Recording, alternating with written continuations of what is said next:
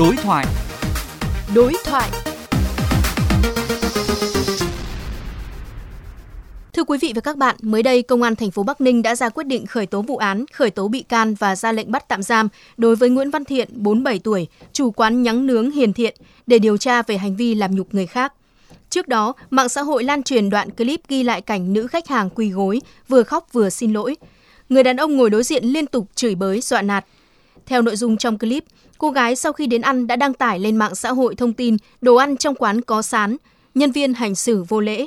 Sau đó, chủ quán đã yêu cầu nữ khách hàng đến xin lỗi và livestream toàn bộ sự việc lên mạng xã hội.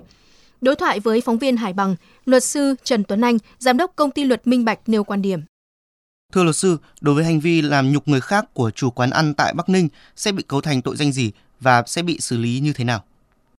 Xét về góc độ pháp luật đối với danh dự, tính mạng, sức khỏe của người dân là quyền bất khả xâm phạm. Mọi hành vi xâm phạm bị coi là vi phạm pháp luật. Trong trường hợp nhẹ sẽ bị xử lý vi phạm hành chính theo quy định tại Nghị định 167 năm 2013 của Chính phủ. Còn nếu trong trường hợp mà nặng đủ yếu tố cấu thành hình sự thì sẽ bị xử lý truy cứu trách nhiệm hình sự theo quy định tại điều 155 của Bộ luật hình sự về tội làm nhục người khác. Và trong trường hợp cụ thể là chủ hàng ăn này đã có hành vi xúc phạm, thực hiện cái hành vi xúc phạm này trên môi trường mạng xã hội còn bị áp dụng cái tình tiết tăng nặng theo quy định tại khoản 2 điều 155 của Bộ luật hình sự. Người này có thể phải đối mặt với cái khung hình phạt từ 3 tháng đến 2 năm.